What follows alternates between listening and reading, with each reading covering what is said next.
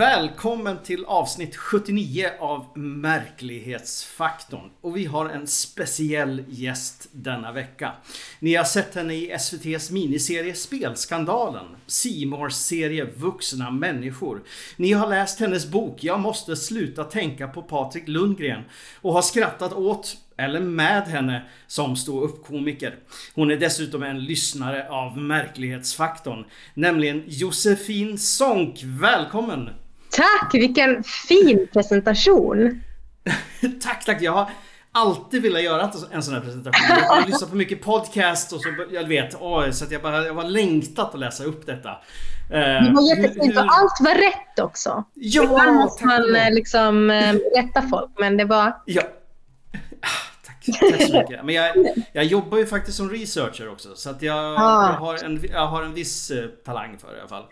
Eh, hur, hur är det med dig Josefin så här på eh, morgonkvisten? Det är bara bra. Och eh, ja, som sagt, det är ett roligt sätt att börja morgon på. Att få vara med i, få fly verkligheten lite om man kan säga så. Mm-hmm, mm-hmm. mm. Vad kommer ditt intresse för det här konstiga då? Liksom det här, eh, ja vad säger man, mm. märklighetsfaktorn eh, i, i allmänhet? Ja men det, alltså det är ju roligt. Det är ju liksom lite så här någon slags verklighetsflykt fast ändå inte. Att, så här, att verkligheten, att det kanske finns saker där som man inte ser eller kan förstå. Det är någonting väldigt liksom roligt och spännande med det. Alltså jag brukar säga så här, generellt att jag är en liksom lite alltså barnslig person i den bemärkelsen att jag gillar sådana här saker som är på ett sätt liksom lite barnsliga. Alltså det är roligt att gå in i det.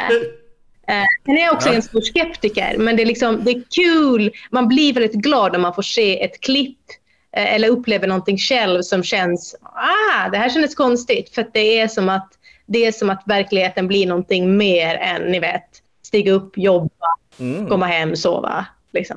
Jag vill ju alltid hoppas. Jag vill alltid hoppas att det vi har letat rätt på är på riktigt. Ja, jag, det, ja, ja. Det, liksom, liksom, det, jag har en kompis som brukar säga att det är liksom what if-faktorn.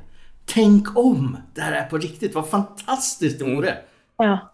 Ja. ja. Men, men, har du sett något spöke någon gång då eller någonting eller ufo eller någonting konstigt? Alltså jag då? försökte sitta och tänka på det där och så bara, jag kommer liksom inte på någonting så här konkret, alltså att jag skulle ha sett. Alltså det är mer ni vet att man har varit på liksom Alltså som komiker så har man ju åkt runt i landet och bott på en massa olika hotell och sånt där. Vissa ganska Just. gamla hotell eller ställen där jag har verkligen känt en så här, jag tycker inte om att vara här. Så här lite jobbig känsla. Men jag kan inte säga att jag har sett någonting faktiskt. Jag försökte tänka, men nej. Och jag vill ju jättegärna. Alltså man vill ju verkligen se ett, liksom, en litet, ett spöke eller en tomte eller ett ufo. Alltså man vill ju. Mm. Men ännu har det inte hänt. Det var ju någon forskning för något år sedan som visade att efter sin tionde kaffe så ökar chansen att se spöken markant. Så att eh, det, det känns som att, kanske får ta det mycket till. grejer man kan inmundiga eller på något sätt ja. eh, göra för att öka chansen att man ska se. Du kanske, ja, du kanske får se något efter det här avsnittet. Ibland ja. kan det sätta igång en kedja av synkroniciteter. Ja. Eh, bara för att man har talat om någonting och så nästa dag så går man ut och tittar upp på natthimlen så kommer det, en, en, kommer det någonting flygande där. Eller att, eh, att man ser något tomteaktigt i skogen. Mm. Eh, du får väl se. Jag håller tummarna för dig. Jag håller tummarna för oss alla faktiskt. Bra.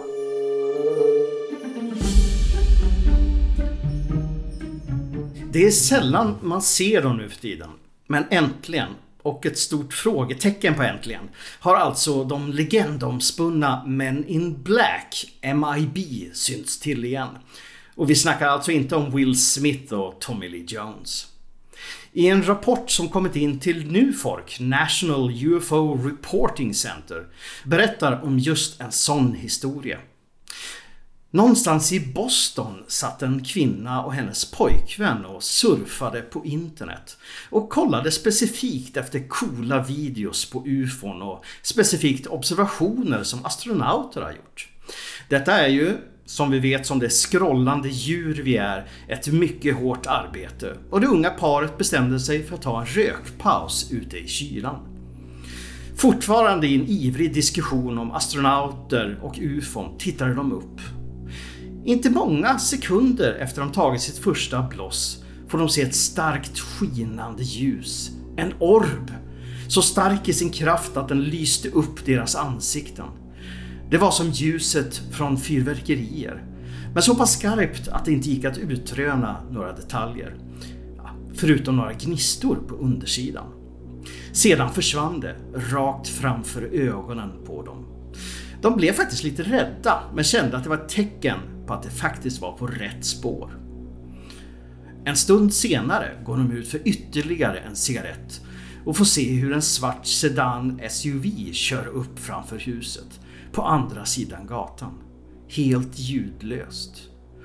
En mansfigur helt klädd i svart kliver ut och går till den bakre delen av bilen. Vänder sig sedan och stirrar på paret. Sekunderna senare noterar de två stycken andra män, också klädda i svart, som står något hus ner på gatan och även dessa stirrar på paret. Dessutom svajar de kusligt fram och tillbaka.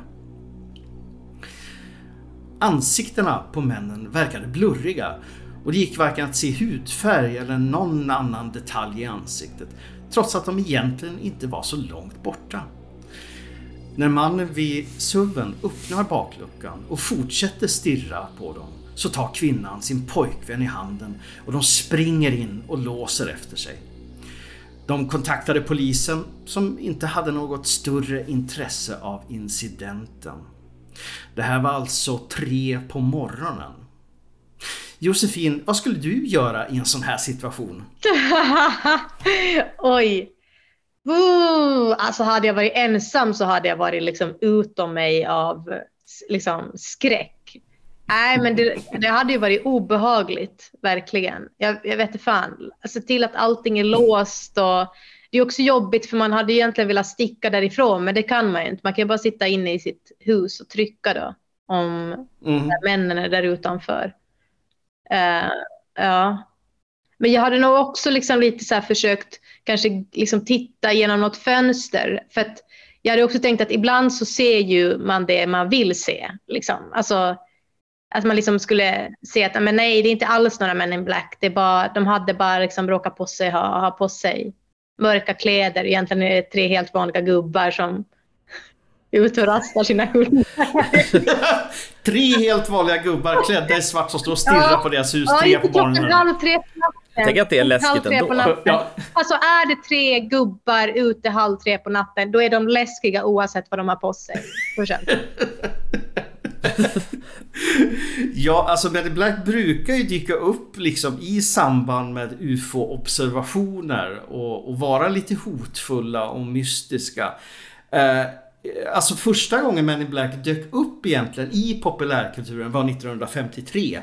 Då en, en, en ufolog som heter eh, Albert K. Bender skrev om dem. Och sen så byggdes den här mytologin på eh, eh, några år senare vid en via en bok som heter They knew too much about flying saucers av Gray Barker. Och som pryddes av, av, tre svartklädda män med hattar på framsidan. Och sen dess har det där liksom rullat på under åren.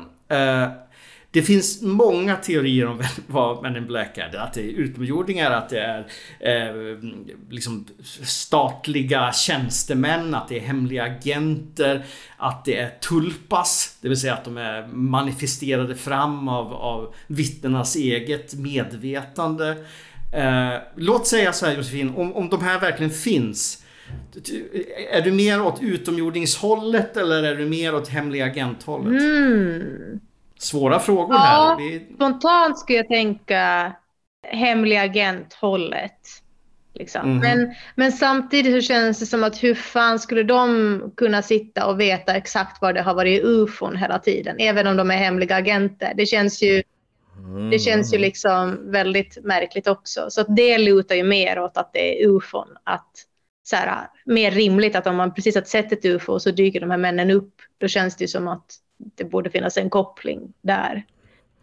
Ja, det är, jag, jag, vet inte riktigt om jag har, vad, vad jag känner inför dessa eh, inför, inför Men in Black. Jag tänker att man är också väldigt paranoid runt omkring vad heter det, sådana här händelser. Så att, eh, men det, det är klart att någonstans i USA har någon sorts myt fötts när, eh, när eh, jag tänker att FBI har säkert förföljt någon som har sett någonting som kanske inte var utomjordiskt men som kanske var eh, Area, något så här, eh, Area 51 kopplat eh, militären eller någonting sånt där.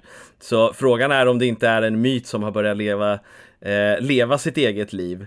Men, men fan Fred, hade inte, hade inte vi ett svensk Men in Black som vi satt och pratade om eh, för, för, någon vecka, eh, för någon vecka sedan?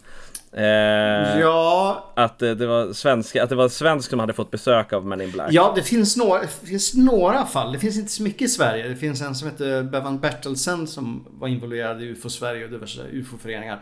Han hade ju besök av Men in Blacks efter sin första UFO-observation någon gång i början på 70-talet. Mm. Han var en jätteskeptiker innan dess. Och så såg han ett UFO och så dök de här rackarna upp. Sen har vi Jan-Ove Sundberg som man absolut inte ska lita på. Han dog 2011 så vi kan snacka skit skit om honom. Men han, han påstår sig också ha haft Men in Black i sin trädgård efter Eh, han har varit och jagat Loch Ness-djuret på 70-talet och när han kom hem och, och, och sett utomjordingar naturligtvis samtidigt. Eh, eh, och när han kom hem till Sverige så påstår han sig ha haft Men, Men in Black som hade smugit runt hans hus. Men Jan-Ove var också en grov mytoman mm. och stalker och massa andra mm. olikheter. Så man ska inte lita på honom. Nej, men, men, det men kan... har de alltid haft? De har alltid haft eller? Nej, de, de har inte alltid hatt. Utan det är mer, man kan tänka sig att när Men in Black liksom blev populära där på, på 40 och 50-talet så var det coolt att ha hatt. Då hade alla mm, hatt. Det var liksom, ja, så det var liksom mod, modet liksom. Eh, så nu ser de nog bara ut som ett vanligt SWAT-team skulle jag gissa. Då känns det spontant som att om de följer mode då kan det knappast vara utomjordingar. Men, men å andra sidan, om de, är i, om de har setts i Sverige så tänker jag att det kanske tyder på att det är utomjordingar för att varför, för jag har svårt att se att Säpo skulle göra det här. Det känns så himla, det känns så himla osvenskt att vi skulle gå och skrämma folk som ser ufon. Eh, Våra skattepengar ska inte gå till det liksom. Nej, nej just ja, det, det, det är kanske det vi ska satsa på. Till, I nästa valrörelse så ska vi kämpa för att, så ska vi kämpa för att inga skattepengar ska gå till att skrämma folk som ser utomjordingar. Då klubbar vi igenom det, jättebra, tack.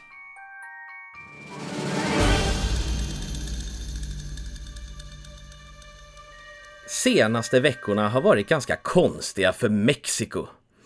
Det ska visa sig att en konstig yra har svept över landet med flera virala videos i ett ovanligt ämne. Allt börjar med en TikTok-video som postades från staden Tlalnepantla, en stad från de mittersta delarna av landet. Filmen börjar på sidan av en kulle en person filmar upp för backen som har hus längs med hela kanten. Långt där uppe, på toppen, syns något som får några vittnen utanför bild att skrika till och peka. På toppen av kullen syns en figur. Det är en tydlig mänsklig skepnad med två händer och man ser klart och tydligt överkroppen på denne medan den vandrar på sidan av berget. Det är bara det att den verkar vara jättelik. Husen långt nedanför är ganska små, men storleksmässigt verkar detta vara en enorm karaktär på flera meter över en vanlig person. Detta fick videon att bli viral på det sociala mediet och vissa frågade sig till och med om det inte kunde vara en Bigfoot. Själv tycker jag att karaktären verkar ha en jacka så kanske är detta Hagrid som är ute. Men denna video fick en annan att komma upp från internets bortglömda hörn. Ett klipp filmat av en chockad lastbilschaufför gick ursprungligen ut på nätet i mars förra året. Men efter den första videons success så kom den tillbaka in i rampljuset. Föraren tog denna videon i utkanten av Aguas Clientes, vilket inte är allt för många timmar från den tidigare observationen. I denna video ser vi ännu tydligare en karaktär på ett berg. På toppen står en mörk figur som ser ut att ha en lite för stor t-shirt på sig och som ser lite vilsen ut. Filmaren muttrar “Jättarna anfaller oss” och kanske så är fallet. Även denna gång pratas det om att det kanske är en potentiell jätte-Bigfoot på toppen av detta berg. Josefin, tror du vi har plats för jättar i vår värld? Tror du de gömmer sig där ute? Ja, alltså... jag såg ju de här videorna och jag, jag måste tyvärr säga att jag, jag är ganska skeptisk. Faktiskt. Mm, mm, mm. Eh, jag tyckte de såg ganska ut som synvilla faktiskt. Ja. Um, det, det är absolut en av de teorierna som, eh, som, som, som, som finns där ute. Eh, det är just i Mexiko, alla videos av jättar tenderar att komma från just Mexiko. Ja. De har inte så hög medellängd i Mexiko kanske. Ja, det kanske de har. Det kanske jag de har. att de inte har det. Så att om det är någon där som är typ närmare två meter, då är det jätte för dem. Precis, precis. Ja, just ja, precis.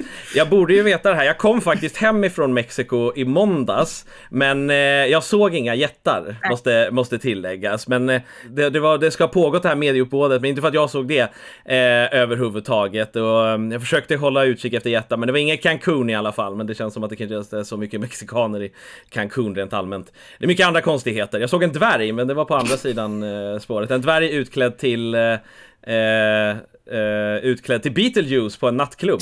Det, som dansade Macarenan inför hela publiken. Det var, men det var en annan historia. Ja, det hade man ju hellre se än den här jätten känner jag spontant. Ja, det var, det var, det var, det var, det var väldigt, det kändes väldigt mexikanskt av någon mm. anledning. Jag vet inte varför. Eh, jag vet inte mycket om mexikansk kultur, så Eh, de sätter en viss standard.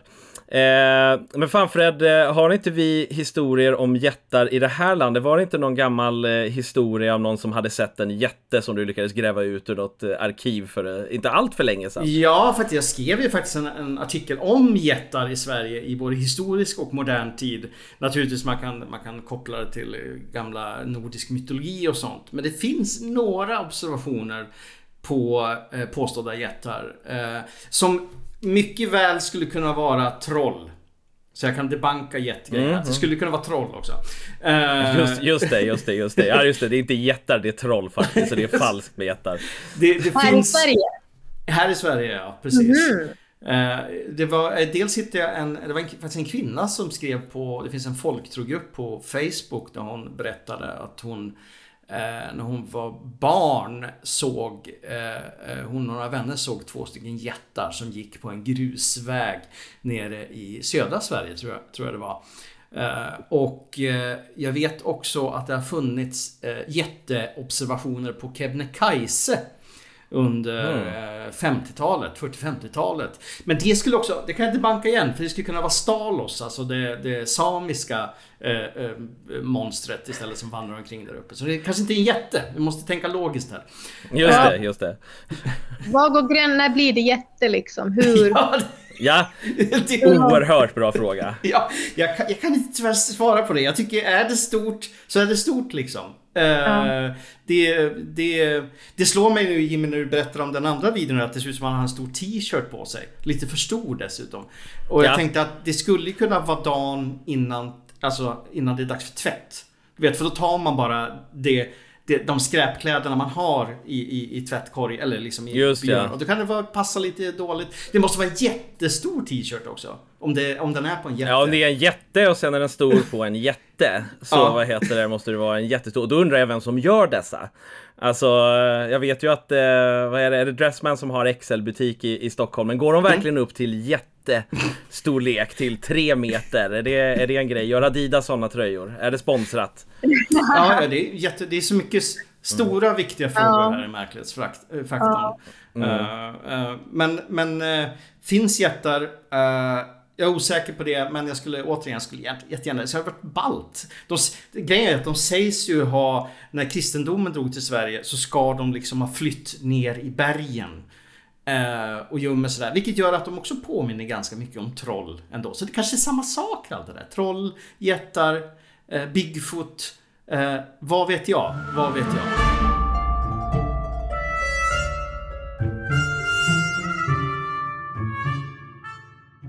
Josh Newton och hans vän George Moore, båda 21 år och ute efter action en kväll i Northam, North Devon, fick en paranormal chock som verkligen förändrade deras liv. Då de var på väg för att besöka Josh familj i ett hyrt hus i närheten körde de genom Devon och liksom alla äventyrliga unga män blev de helt exalterade över att köra förbi The Northam War Memorial vem skulle inte bli det? Josh sticker ut telefonen för att ta en video av platsen. Men får till sin chock se att något annat, troligen betydligt mer spännande än ett eh, krigsmonument, befann sig på platsen. Dessutom rakt upp och ner framför deras ögon. Som tur var så kom Josh ihåg att trycka på räck. För där, på en bänk framför monumentet, ser man en figur som verkar sitta på en bänk. Men inte vilken som helst, utan något som är misstänkt likt ett spöke. Det såg ut som en dimmig figur, väldigt tydlig. Det var som att någon bokstavligen satt där. Det var definitivt en mansfigur så det kunde mycket väl ha varit en spöksoldat. När jag försökte kolla noggrannare och anpassade mina ögon så försvann den bara. Mycket konstigt. Josh har efter denna upplevelse och beviset han fångade på video helt ändrat uppfattning om det paranormala. Jag har helt ändrat perspektiv på saken. Man kan säga att jag har konverterat, säger det upphetsade vittnet. Jimmy, jag vet ju att du vill spöka på en biograf. Eh, men fan, det här är nog drömmen för mig. Tänk att vara ett spöke och bara sitta ner på en bänk i en park och ta det lugnt. Jag tycker det verkar helt underbart. jag är så gammal så jag känner att det är liksom min dröm. Eh, och vi har ju ställt den här frågan förut, men, men Josefin, när du har vandrat vidare till de sällna jaktmarkerna, var vill du spöka någonstans? Var jag vill spöka? Mm. Mm. Nej, men det är ju... Spontant så känns det som att man vill ta med sin, liksom lite sitt yrke i graven på så sätt. Att jag vill ju ändå vara ett roligt spöke. Jag vill ju vara med någon så här, liksom, inte, jag vill inte, ja, jo, lite, kanske skrämmande, fast det känns också kul att man vill göra det på ett roligt sätt, liksom. Jag känner nog att jag skulle vilja vara ett spöke i någon miljö, liksom, där, där man kan liksom få busa lite. Så inte kanske liksom en sådär, någon kyrkogård eller någonting sånt, men kanske liksom, jag vet inte fan, alltså där det, där, det liksom, där det händer lite saker men aj, jag vill liksom nog vara, vara bland människor liksom lite sådär. Mm. Men någon speciell plats vet jag inte. Typ, typ en klubb eller en teater du smyger ah, fram teater, och vis teater. Ja, typ och så vis viskar du en ordvits i örat på någon. Exakt, lite sånt och sådär. Ja, dricker, ja. Om, dricker upp någons kava när de vänder bort blicken. Sådana grejer tänker jag. Mm. Är, är, har många av liksom ståuppklubbarna där ute i landet lite spökaura på sig eller är det bara hotellen som har det? Uh, nej men klubbarna är ju oftast, tycker jag, liksom, många standupklubbar är ju ändå oftast i relativt moderna lokaler. Eller liksom att de inte känns så. Men, men många teatrar, alla teatrar har ju liksom mm. rykte om sig att det liksom ska, ska spöka. Just nu kom jag faktiskt på eh, ett par grejer. Eh, för att ni frågade mig förut om jag hade varit med om någonting. Och det här var ju för sig inte när jag gjorde stand-up, men för länge, länge sedan så jobbade jag på en teater i, i Finland, i Åbo. Och där var det liksom, för det är också så folk som har dött på teatrar ofta, och det är ofta de som spökar. Men där var det liksom en, en före detta scentekniker som liksom hade hängt sig på vinden. Liksom. Eh, ja. Redan där är det hemskt. Det, Men, det, alltså, det måste vara Åbo Svenska Teater. Exakt, Åbo Svenska Teater. Den är ganska gammal också, vissa av de delarna där. Eh, och, det var ju, och han lärde ju spöka. Och det var verkligen, det var en passage där, där man liksom gick upp till vinden, det liksom var en dörr upp till vinden, det var liksom en gång, där det verkligen var en riktigt som obehaglig stämning. Alltså så här, uh, man ville liksom inte vara där ensam. Och min pappa jobbade också på den här teatern just då. Och han är liksom inte, alltså han är inte någon så här, tro på sånt, inte alls. Men till och med han har berättat en gång när han jobbade sent och var tvungen att gå i den där passagen. Att han, han bara, jag har aldrig känt sånt starkt obehag. Att han bara kände, jag vill härifrån mm. nu. Och det är lite så creepy ändå när en superskeptiker har känt så. Ja, ja, ja. Eh, coolt, så, coolt. så mm, ett sånt spöke vill man ju inte vara som gör folk helt sådär obehagligt. Nej, nej. vi, vad tyckte ni om videon då? Förresten, det, det är ju det egentligen vi ska prata om lite grann. Mm. Ja, ja, alltså i början när jag läste, när jag läste den här uh, rubriken så tänkte jag fan har de filmat en gubbe på en bänk? Eh, nu är det någon stackars gubbe som har fastnat och vad heter det, fastnat på bild och någon bara det är ett spöke liksom. Så, men, nej, men, låt gubben vara i fred. Men den är faktiskt konstig, det är faktiskt någon sorts genomskinlighetshistoria och vanligtvis när det är sådana här genomskinlighetshistorier så brukar det handla om Eh, äldre övervakningskameror där man använder samma, där det liksom bränner in i, i, i, band. Man ser det mindre och mindre nu för tiden när det är digitalt, men det finns någon sån här jättekänd video som heter typ The Disneyland Ghost som, som, eh, som går igenom Disneyland och då så den är fake. Ja, för att den, eller fake och fake, den är, det är en säkerhetsvakt för att den har, för, som syns där för att den, den, bandet blir dåligt, då använder man band och då spelade ah. man över band och då så stannar det lite av liksom datan över av att en, av att en person går. Liksom, så att det, det, blir liksom en väldigt konstig effekt. Men det händer ju inte nu för tiden när allting är digitalt.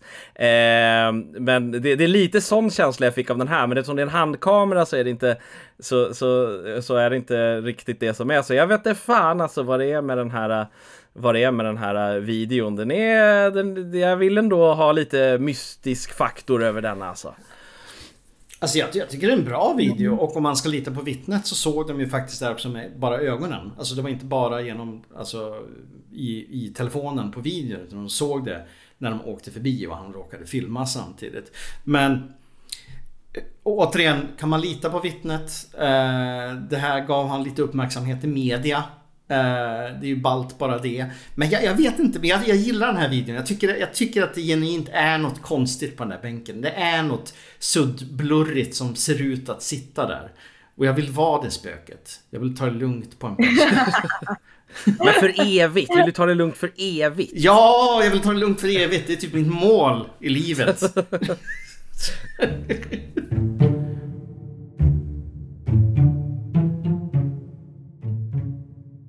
Vi ska till en viral story som tagit fyr de senaste dagarna. Även denna gång på TikTok. Användaren Wade Lanagan la upp en video som svar på en annan persons inlägg med temat Vad är det läskigaste som hänt dig? Wade berättade i inlägget om en händelse som ska ha hänt kvällen innan. Han skulle ha försökt ta en bild från sin telefon men märkte att minnet var fullt. I ett försök att ta bort bilden för att skapa plats upptäckte han en bild som han inte kände igen. En bild på han själv, tagen mitt i natten när han sover. Denna kväll var han ensam hemma med sin ettåriga dotter som omöjligen kunde ha tagit bilden. Han verkar väldigt uppskakad kring händelsen. Alla frågar förstås var är bilden, för den fanns inte med. Och dagen efter kommer den i ett uppföljande inlägg. Det är en bild tagen ovanifrån, som om fotografen står i sängen kikandes rakt ner. Vid det tillfället har han flytt huset för att bo hos en kompis och en polisanmälan gjordes men ingen hittades i huset. Dagen efter kommer ännu en uppdatering.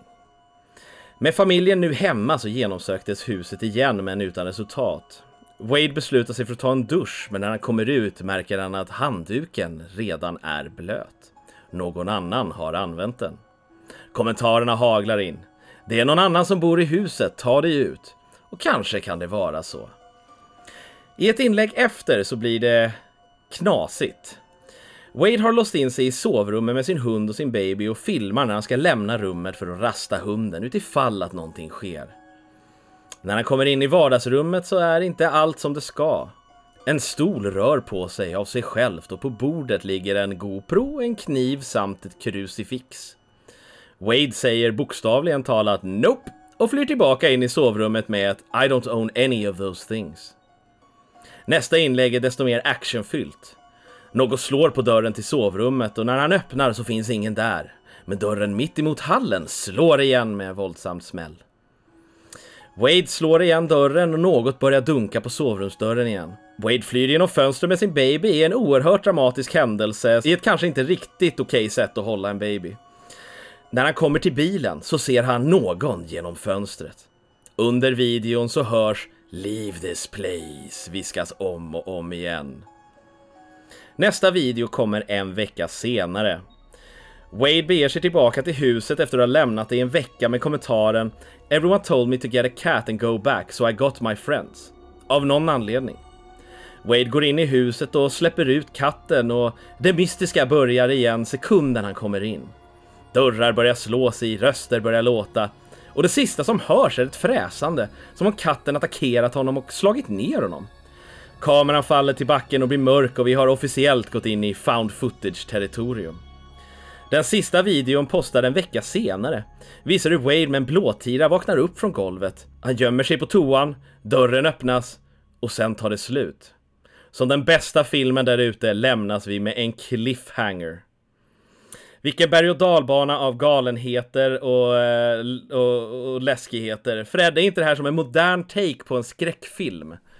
Ja, det är, jättemy det är jättemycket skräckfilm. Det är nästan så att jag tror att det är en skräckfilm. Ja. Fast i TikTok-format.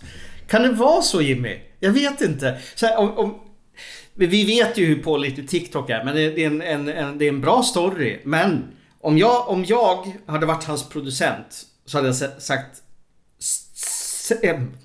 Hade jag varit Tona hans... ner det. ja, precis. hade jag varit hans producent hade jag sagt stopp efter det första fotot.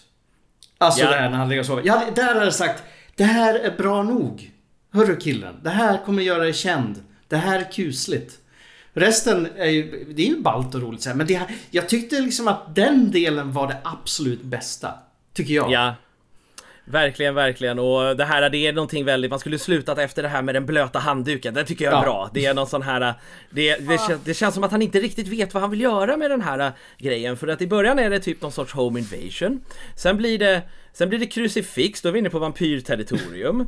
Och, och, och, till slut så blir det bara spöken av det hela. Så det känns som att så här, ah, det, ah, det är inte en välskriven story det här. Det skulle krävas lite fokusering av det. Exakt jag får också så att man hade liksom kunnat göra det bättre. Ja. Eh, man blir ju sugen på att testa själv, på att liksom göra en liten TikTok-skräckis. Just det. Det här, blir, det här blir väldigt mycket känslan av att det är en kille som är på pappaledighet och börjar få lite tråkigt. är, det, är det här den moderna taken av uh, den här uh, pappan som tar ledigt under fotboll, eller som tar föräldraledigt under fotbolls-VM? Att, uh, ja. för att göra, ta ledigt för att göra skräckfilmer på TikTok och få views. Ja. Lite så kanske. Ja, ja jag, gillade den och jag var med hela vägen och i början så det, det märks att publiken var med väldigt mycket till en väldigt specifik punkt också. Och, mm. eh, det, då var det liksom väldigt eh, spreds på paranormala sajter som att det här skulle kunna vara någonting och det är en bra story. En bild på sig själv, det är lite Lynch igen, inte det en av eh, David Lynch filmer, någon som filmar? Ja, det är ju det är Lost Highway. Just det. Eh, eh, och sen har du Michael Hanekes Cash Eh, som har lite samma tema också. Det är otroligt mm. kusligt. Ja, det, det, det är som jag sa min favoritdel av det här. Eh, så jag menar, ja, jag, som jag brukar säga, jag vill inte vara en partypooper men jag tror den här killen har typ mm. fejkat allt i den här historien. Han blev lite, han blev lite mer smak efter den där första bilden och sen eh, galopperade iväg. Mm, precis, precis. Han kände endorfinerna flöda efter alla likes ja. och klick och kommentarer först. Ville bara ja. mer, mer, mer.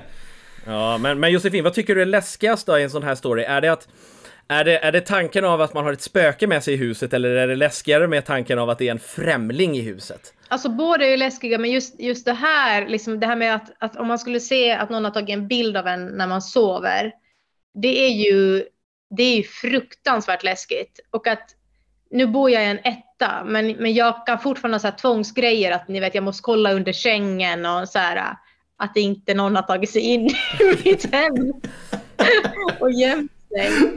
Men liksom, eh, det är ju, alltså det har befunnits alltså sådana verkliga händelser där liksom andra människor har bott i folks lägenheter. Ja, liksom. jag, såg någon jag såg någon kommentar på Reddit om att det heter, eh, någon sa froggers, men jag vet inte om det heter det eller om det var en felstavning av squatters.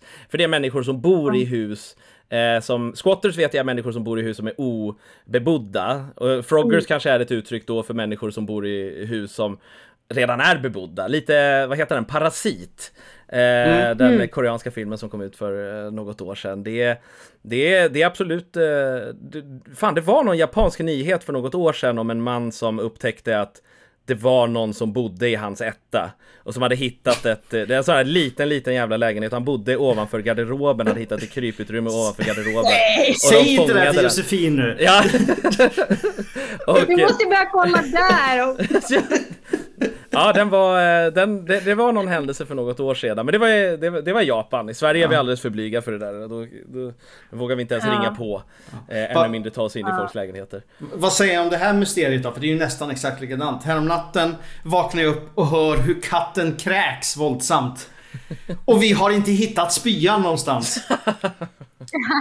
Det är väl typ nästan, det tycker jag det är skrämmande. Det är väldigt mm. skrämmande faktiskt. Um, ja. ja.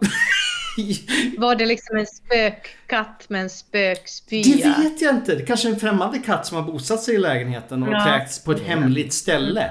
Jag vet inte, mm. men den ligger väl där någonstans och väntar på att vi ska skrapa upp den en dag när vi flyttar på någonting. Uh, mm. Ja, jag vet. Förlåt, jag vet. det var ett bonusmysterium till, till alla er som lyssnar. Kom gärna med teorier. Om ni har egna katthistorier med katter som kräks, maila in dem till oss på märklighets... Nej, det behöver ni inte göra förresten. Tack.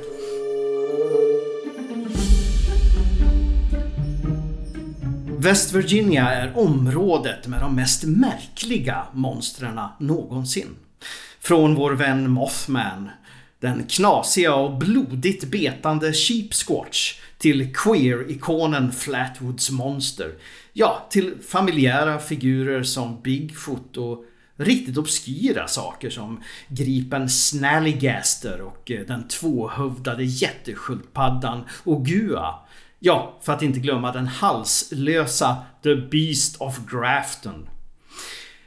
Det är som att desto mer avlägset och avskilt en plats är, desto vildare blir kryptiderna. Och det för oss utan tvekan vidare till en av de märkligaste varelserna som gjort entré i ämnet. The West Virginia Vegetable Man, eller Veggie Man som de initierade säger. Unge herr Frederick Jennings, just då kolgruvarbetare, men också militärveteran från Koreakriget. Och enligt författaren Gray Barker, a husky and good looking man, var ute i skogarna runt Fairmont och jagade en eftermiddag i mars 1968. Beväpnad och på helspänn på vilka eventuellt gulliga djur som skulle komma i hans väg reagerade han på ett märkligt ljud. Ett oerhört snabbt nonsensartat läte med vissa gnälliga övertoner. Som en vinylplatta som snurrade för fort. Han hade aldrig hört något liknande förut och närmade sig platsen där han trodde sig höra ljudet. Men det var varken en liten ullig kanin på speed eller en muterad hjort. Istället möttes han av en varelse som uppenbarligen inte var från denna värld. I alla fall inte den kända delen av vår verklighet. Över två meter, lång och tanig. Kroppen var formad som en morot men grön i färgen och långa greniga armar. Dess ögon var hypnotiska och skiftade mellan rött och gult. Den verkade plantbaserad och verkligen ingen vanlig syn i West Virginia. Nu börjar han också utröna ord från varelsen mitt i det märkliga, nästan smärtsamma och bedjande ljudet. Du behöver inte frukta mig. Jag vill kommunicera. Jag kommer som en vän. Vi känner till er alla. Jag kommer med fred. Jag önskar medicinsk hjälp. Jag behöver din hjälp. Jennings som hade varit med om både det ena och det andra i sitt liv kände väl på något sätt att detta var att lita på och gick fram till den stackars plantvarelsen. Men till sin skräck greppade den tag i honom med sina långa armar som rötter vid en strandkant. Och det var då han insåg till sin ännu större skräck att de var täckta med sugkoppar. Och ur dessa kom taggar. I varelsens famn tittade han djupt i dess ögon och liksom försvann in i dem. Samtidigt som han kände hur taggarna punkterade huden och började suga blod. Jennings gjorde inget motstånd, för det var som att det var kärlek vid första ögonkastet. Men blev ändå lite förvånad då Veggieman lossade sitt grepp och sprang iväg bort över en kulle. Samtidigt hör Jennings ett surrande ljud som av en maskin. Och det var det sista både han och världen såg av morotsmannen. Ja, Josefin. Ehm, en, ja, vad, vad, vad, vad, känner du för det här? Vad, vad, vad, vad, är det här? Vad händer? Jag känner, jag känner ju att jag vill veta allt, alltså mer eh, om. Och så känner jag också spontant att alltså den här figuren måste man ju göra en skräckfilm av.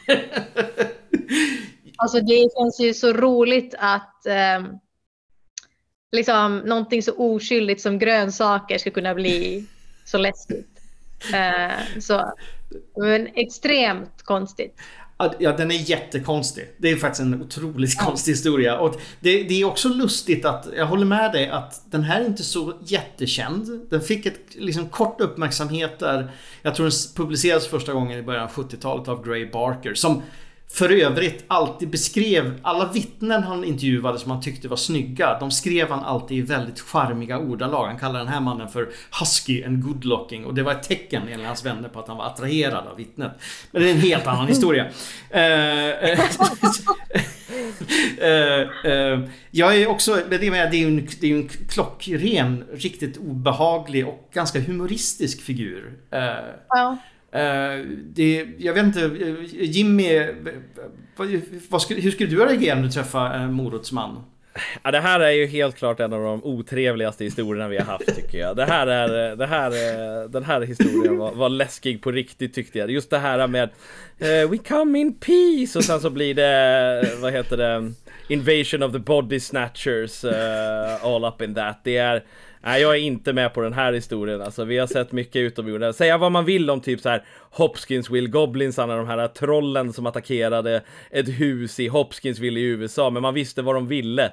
Man kunde, eller det, de, eller det vet man ju för sig inte. De kanske bara var snälla och folk sköt på dem i alla fall, men de, det här var, det här, det här dubbla, det, det är jag inte med på det här. Äh. Men å andra sidan så åt han ju inte upp honom. Utan tog lite blod och stack därifrån. Det kanske var en sån här äh, motvillig vampyr-stereotyp där någonstans. Liksom. Ja, det var väl den medicinska hjälp han behövde helt enkelt. Ja, han behövde ja, suga lite blod och sen dra iväg i sitt flygande tefat. Eller vad det nu var för någonting. Ehm, det som är extra tragiskt med den här historien, förutom att det var, äh, säkert var väldigt läskigt för Jennings Fredericks, eller vad heter han? Fred, Frederick, Jennings Fredericks. Det var ju att ingen någonsin återkopplade till honom. Den publicerades och den här, den här karln avled förra året. Och, Nej. Ja, och det, det finns en, en, en jätteduktig researcher som heter Cole Harold som har gjort ohyggligt mycket research om den här historien. Och han upptäckte ju typ alltså bara några månader efteråt när, att den här mannen hade dött. Han hade ju väldigt, väldigt gärna velat prata med honom. Uh, det finns, om man vill veta mer, jag vill gärna tipsa det. Om ni vill veta mer om Veggie Man så finns det en podcast som heter Tracing Owls. Eh, och ett avsnitt som heter Jennings Fredericks The Man Behind the Vegetable. Som går in på djupet lite grann på, på den här mannen och vittnet vad man lyckats gräva upp. Eh, hur, hur, gammal älskar... var han när han träffade? Det kanske du sa. Han, hur han, gammal var han? Han var ju med i Koreakriget och det var ju på 50-talet så då måste han vara... Ah, ja. Jag tror att han var antingen i slutet av 20-årsåldern eller i början av 30-årsåldern. Uh, ja. För att han hade varit militär. Han hade, jag, jag, tror till och med att han hade jobbat lite grann på NASA. Vilket... Uh, uh, så, men han hade tillfälligt jobb då i sin hemort som kolgruvarbetare just under den här perioden. Mm. När han var främst militär. Um, så att han var liksom... Han var ung och frisk, han hade familj, han verkar... Om man läst begravningsannonsen, eller vad kallas det på svenska? Obituary. Så verkar ha varit en otroligt normal person. Alltså inget crazy, mm. inget knasigt. Mm. Veggieman nämns inte överhuvudtaget naturligtvis där. Frågan är om hans familj ens vet om den här historien. Om han har delat med sig av den. Uh, mm. Jag gillar Veggieman jättemycket. Uh, mm. Men jag tycker också att, att han kanske borde ha frågat om konsent innan han började suga blod. Just det. Om jag ska vara ärlig. Men, men hörni, vilken, vilken, om ni skulle bli uppäten av en grönsak, vilken grönsak skulle ni vilja bli uppäten då? Oj. Får det vara frukt också? Ja, frukt är okej också. Vi behöver inte, vi behöver inte, vad heter det, låsa fast oss vid just grönsaker. Jag tänker att, jag tänker att gurkor, för att brukar man inte bara säga att människor är gurkor med ångest, eller människor är gurkor med ångest. Ja, just det. Ja, så det kanske, då kanske inte är så stort steg där. Det är kannibalism. Mm, ja, just det. Det är fel på ett annat sätt. Vi vill ju ha ett svar från dig också Josefin för det är jätte, jätteviktigt att lyssnarna får reda Mm, på det. Men jag, Men bli, uppät, bli uppäten av en grönsak. Ja, eller, eller tänker En jag utomjordisk grönsak. Ja.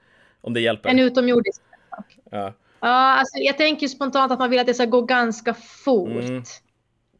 Att det, liksom, det tar lång tid om man väljer så en kiwi, för den är så liten. Just det. Att Ja. man håller på att äta på den väldigt länge. Mm. Så jag tänker kanske så här, liksom, inte vet jag, en pump, en riktigt Mm, stor pumpa som man tar i en tugga. Mm. Och sen är det över. Just det. Det är någonting sånt. Just det, just det. jag, jag, jag tror jag skulle vilja ha en avokado. Fast utan den här stora kärnan i mitten. För avokado har den här ganska mysiga, behagliga konsistensen inuti som du kan sjunka ner i och sen Just det. försvinna in i evigheten. Eh, Ja. men, men jag tycker pumpa, vad var det, det var pumpa du sa? Eller melon? Uh, är ju jätte, jättebra idé faktiskt. Mm, mm, mm. Ja, och lyssnare, om ni har en bra idé på vilken grönsak ni skulle vilja bli uppäten av, hör av er till vår e-mail.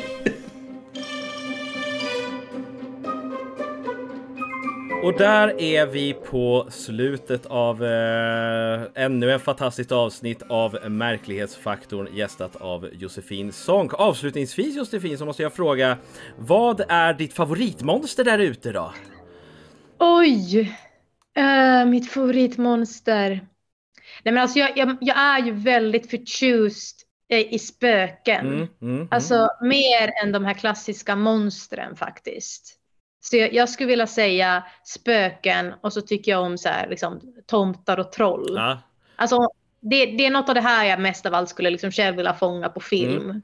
Om, om, man kan, om det är definitionen av favorit. ja. Eh, så ja. Ja, Mm. du är lite av en people person kan man säga. Ja, ja. Ja, Jag har lite svårare att ta till mig av de här liksom, som är ja, någonting helt annat. Liksom. Mm. ja.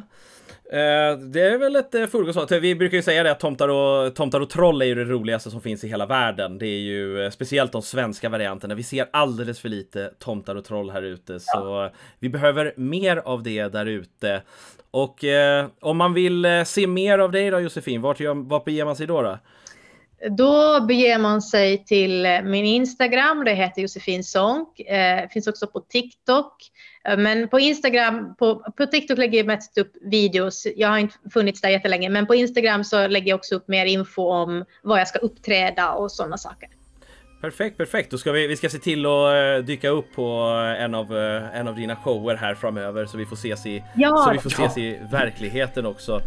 Men eh, annars så tackar vi för ett, eh, tackar så väldigt mycket för din medverkan och så hoppas vi att vi syns i, samtiden, eh, i framtiden. Och eh, om inget annat så eh, stay strange.